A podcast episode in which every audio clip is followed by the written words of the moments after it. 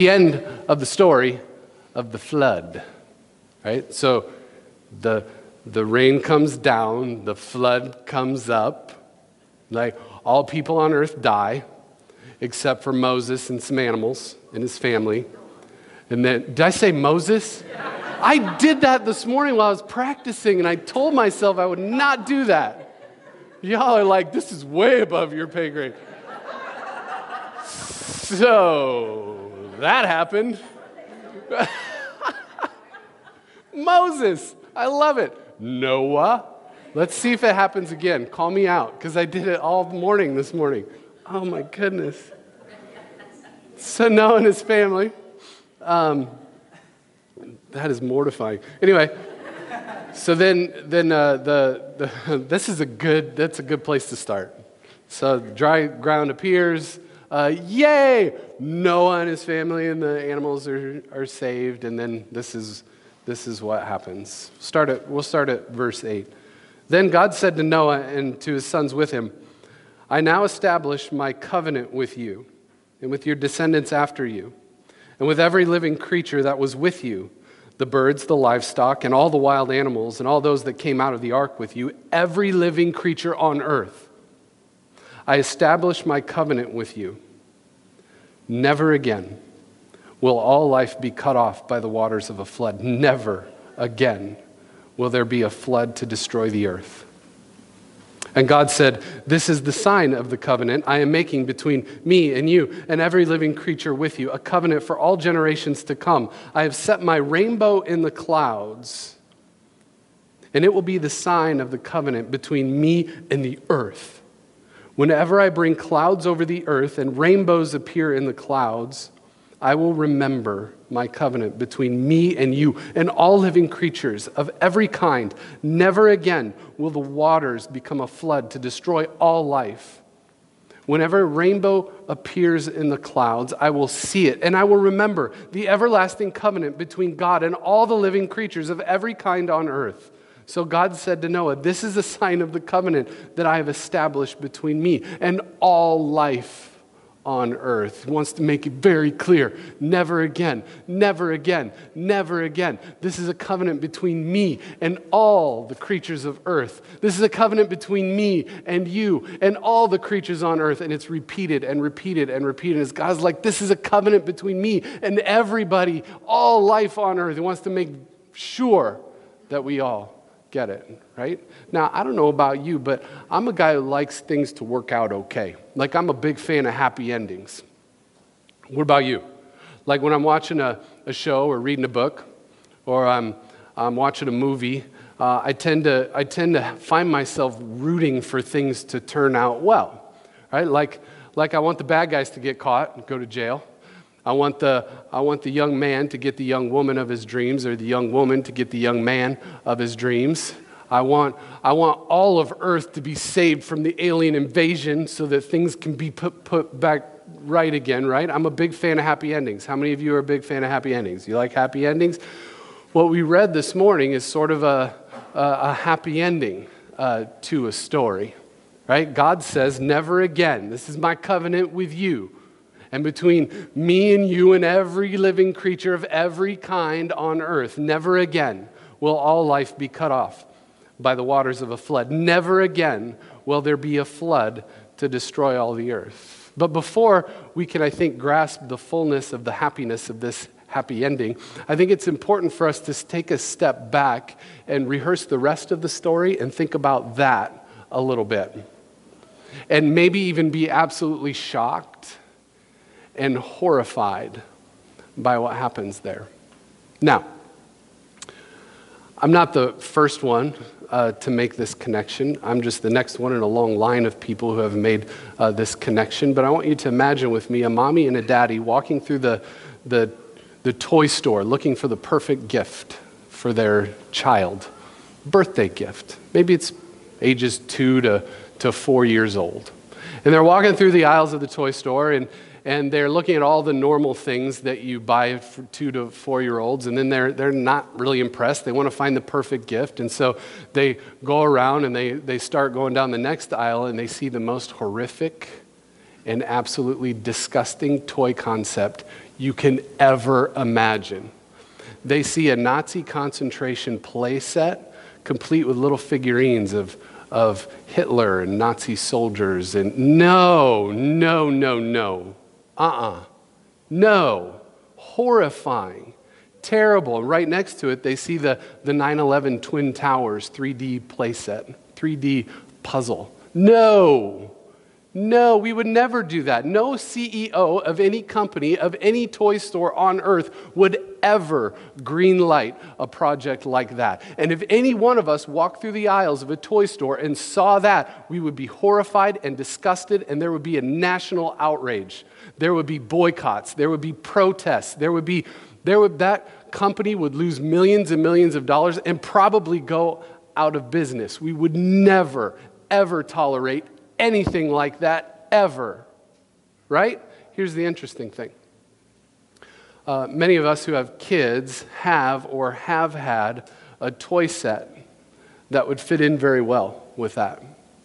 We're talking about a boat, we're talking about a little figure um, named Noah. We're talking about cute little animals like two of every kind. We're talking maybe even a dove with a little olive branch just for a little extra flourish in there, right? So we're talking about a toy set for the story of the flood. Now think about that for a moment. Imagine the worst downpour you can possibly imagine that lasts 40 days and 40 nights. Dry ground? You can forget about that. There's no dry ground. Everybody, all life on earth, they all drown except for Noah and his family. Right? You know, I can't think of, of many worse ways to go. Can you? Than drowning?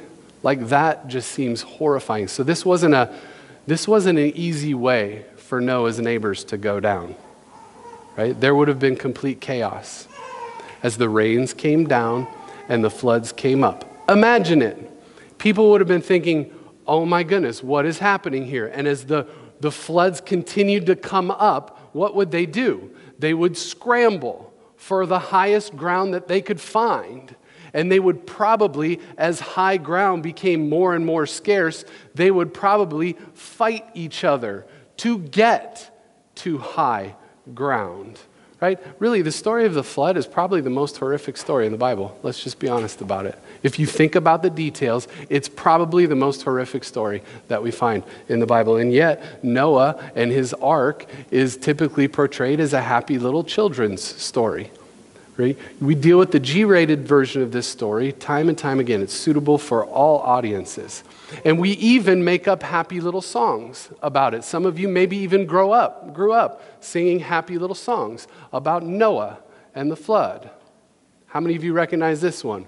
God told Noah to build him an arky, arky, right? And then he's supposed to build it out of gopher barky, barky.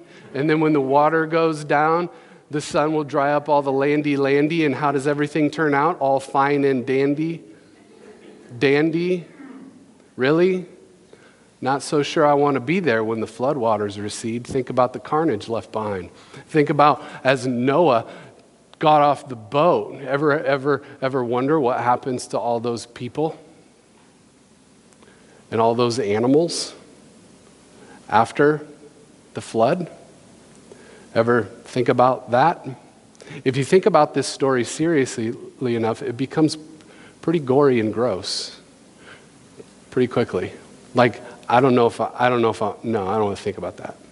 Like, we don't want anything to do. with This is like the R rated version. We don't want to have anything to do with it. We don't want to hear that before the flood, God had this in our heart. This is, this is from the story. The Lord was sorry that he had made humankind on the earth and it grieved him to his heart. So the Lord said, I will blot out from the earth the human beings I have created. We don't want to hear the, the constant rhythmic refrain in chapter 7 that goes like this All flesh died that move on the earth. all flesh died that moved along the earth. We'd rather cover that up. We'd rather, we'd rather try to let God off the hook and we'd rather try to explain it away. Some people say this wasn't a global flood, it was just a local flood, so the devastation wasn't as big. Uh, some people just flat out ignore that, and then we just uh, talk about, yay, the salvation part of it. Noah and his family, they're saved. Yay, we. And then they have a barbecue afterwards, and God smells it. It's like, that smells good. That's what we focus on. Right? But I don't know if we can do those things, not if we're honest about this story. Like it's appropriate to hold back when talking about this story with our kids, right? But for the rest of us, can we ignore that stuff? Can we just go over the tough parts of the story and try to explain it away? It's in this book we call the sacred scriptures the Word of God. So we have to deal with it. Like I said, even if it brings up more questions than answers, even if we don't think we can have, even if we don't think we can understand it completely, even if we think this is above my pay grade. This is beyond me. I don't know if I can make sense of it all. So we look at the story of the flood and we have all kinds of questions, right? What does this story say about us human beings? What does it say about us? What does this story say about God? What, what did the ancient Israelites, what, what did this story mean to them? Right? Why did they even put this in the Bible and preserve this story for us. So, what does this say about us human beings? I mean, the shocking events of the flood, I think, revealed to us just how far human beings had fallen and just how badly things have gotten. If you want to know what that was like, go back to Genesis chapter 6 and read the details about it. I'm not going to give them to you now. Go back to Genesis 6 and read the details. And there will be some people who today will look at that and say, nothing's changed. It's as bad now as it was back then. Take, just think about it a little bit, right? So, we human beings, things can get bad. We can make a mess of things. So, what does this say about God. The shocking events of this story also display for us how seriously God takes sin. Shows us just how heartbroken sad and angry God gets when human sin makes itself so obvious and gets so bad. So God takes sin seriously. We can make a mess of things. God takes that very seriously. So, what's the significance? Why, why is this even in the Bible? Why is it in there? Well, maybe the story of the flood is in there to show us what God could always choose to do in the face of human depravity, of human sin. Maybe it's there I could be wrong. Be flat out honest about that. But maybe it's there to show us what God could always choose to do in the face of human sin, human disobedience. Right? Look around the world.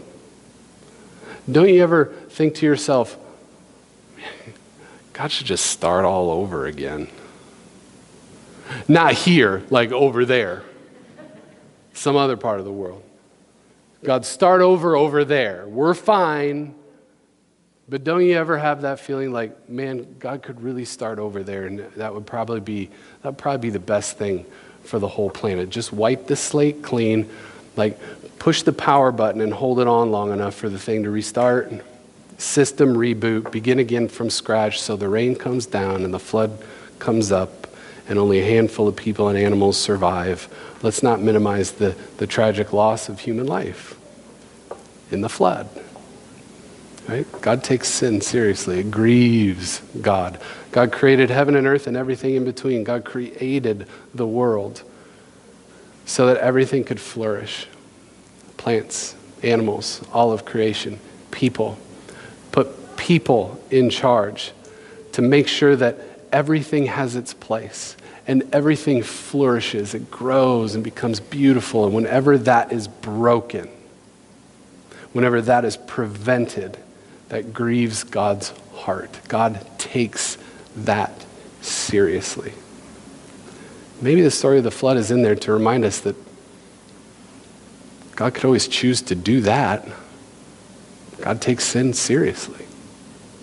Ooh. Then we get to chapter 9 and things get things get actually really interesting. Because here's the thing. Did you know that other ancient cultures had flood stories too? yeah. Other, like the Sumerians and the Babylonians and others, they had ancient flood stories too. Most of them predate the one that we find here in the Bible. They had just Google Epic of Gilgamesh and learn about that. They had ancient flood stories too. And all of those flood stories follow the same basic plot when you really look at it. The plot goes a little bit like this Human beings make a mess of things, they behave badly, misbehave in humans. And then the gods get angry. And so, what the gods do is they send a big flood and it wipes everything out. And the gods then start all over, right? And the implication here is that if things get bad, they told these stories so that if things get bad enough, look out, that's going to happen. The implication here is simple behave, or this is what's going to happen. Right?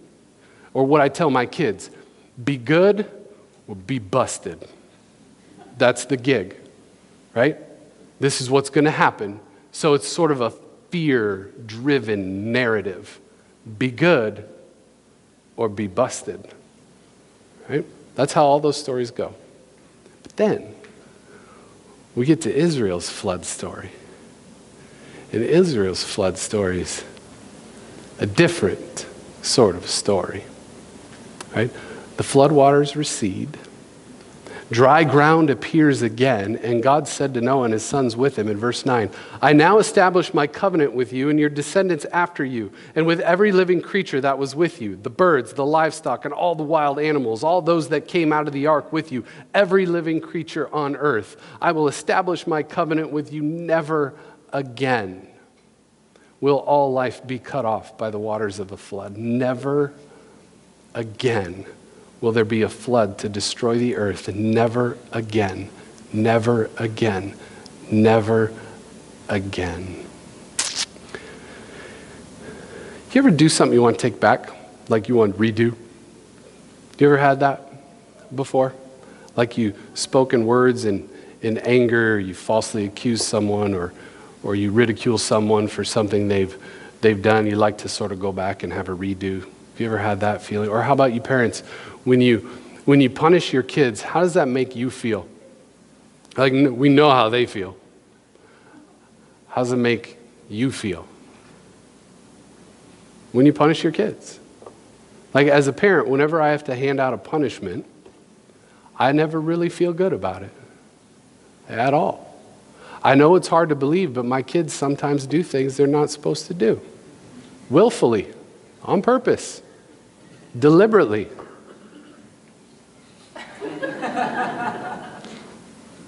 And sometimes we have to hand out a punishment, right?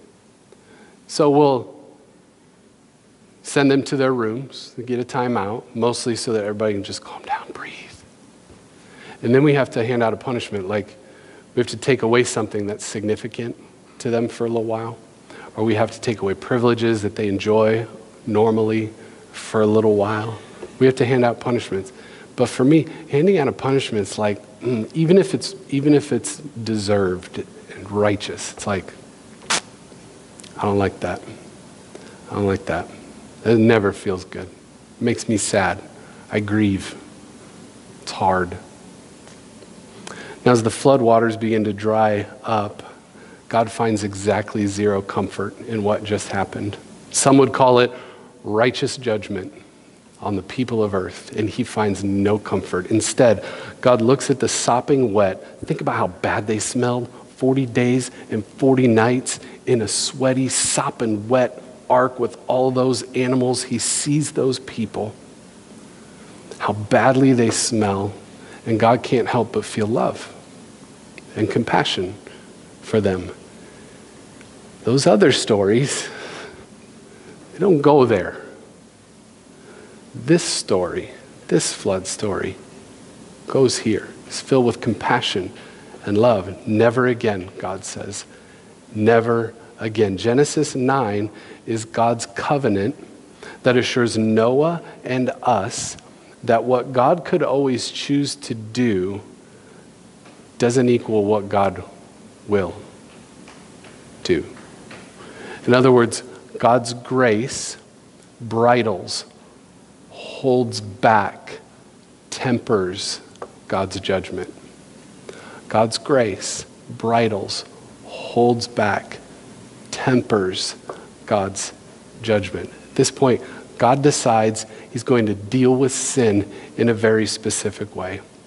God decides that grace will be the way that God deals with sin. At the beginning of creation, grace was God's first word.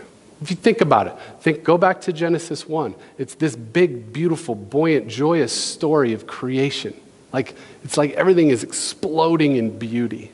God said, "Let there be light," and there was light and it was good.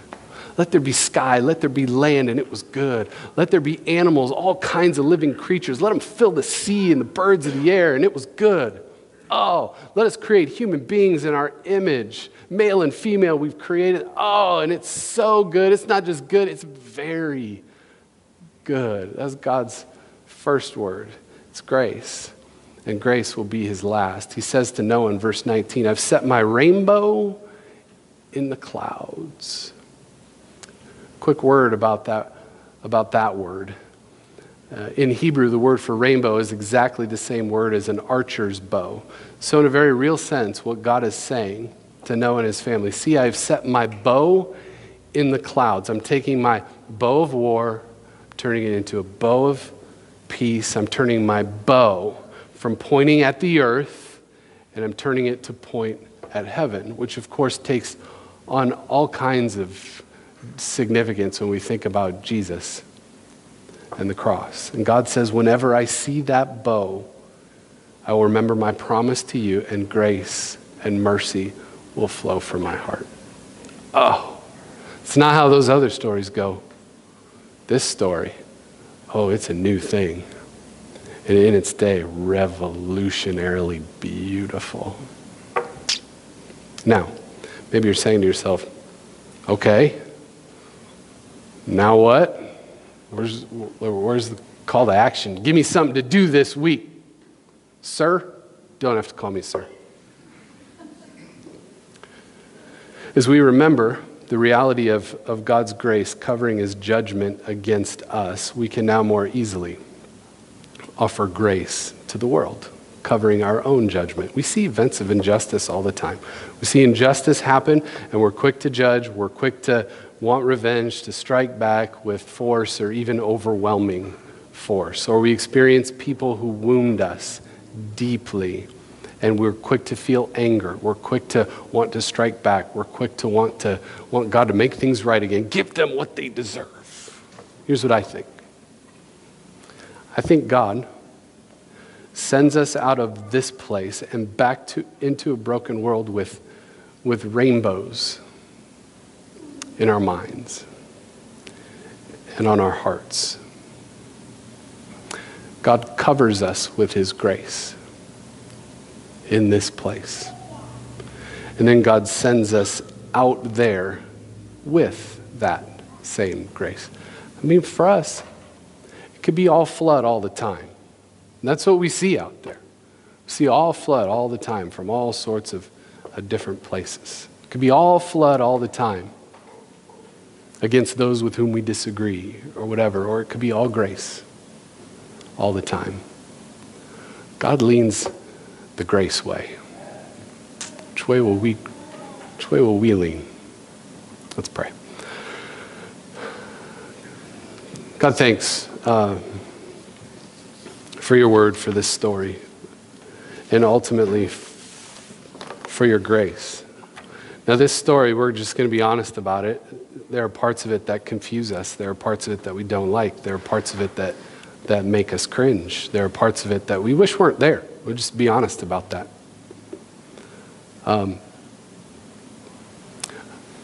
but we thank you for your grace. We thank you for covering us with your grace.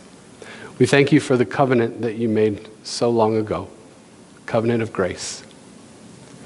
We thank you for the new covenant that you've given us in Jesus.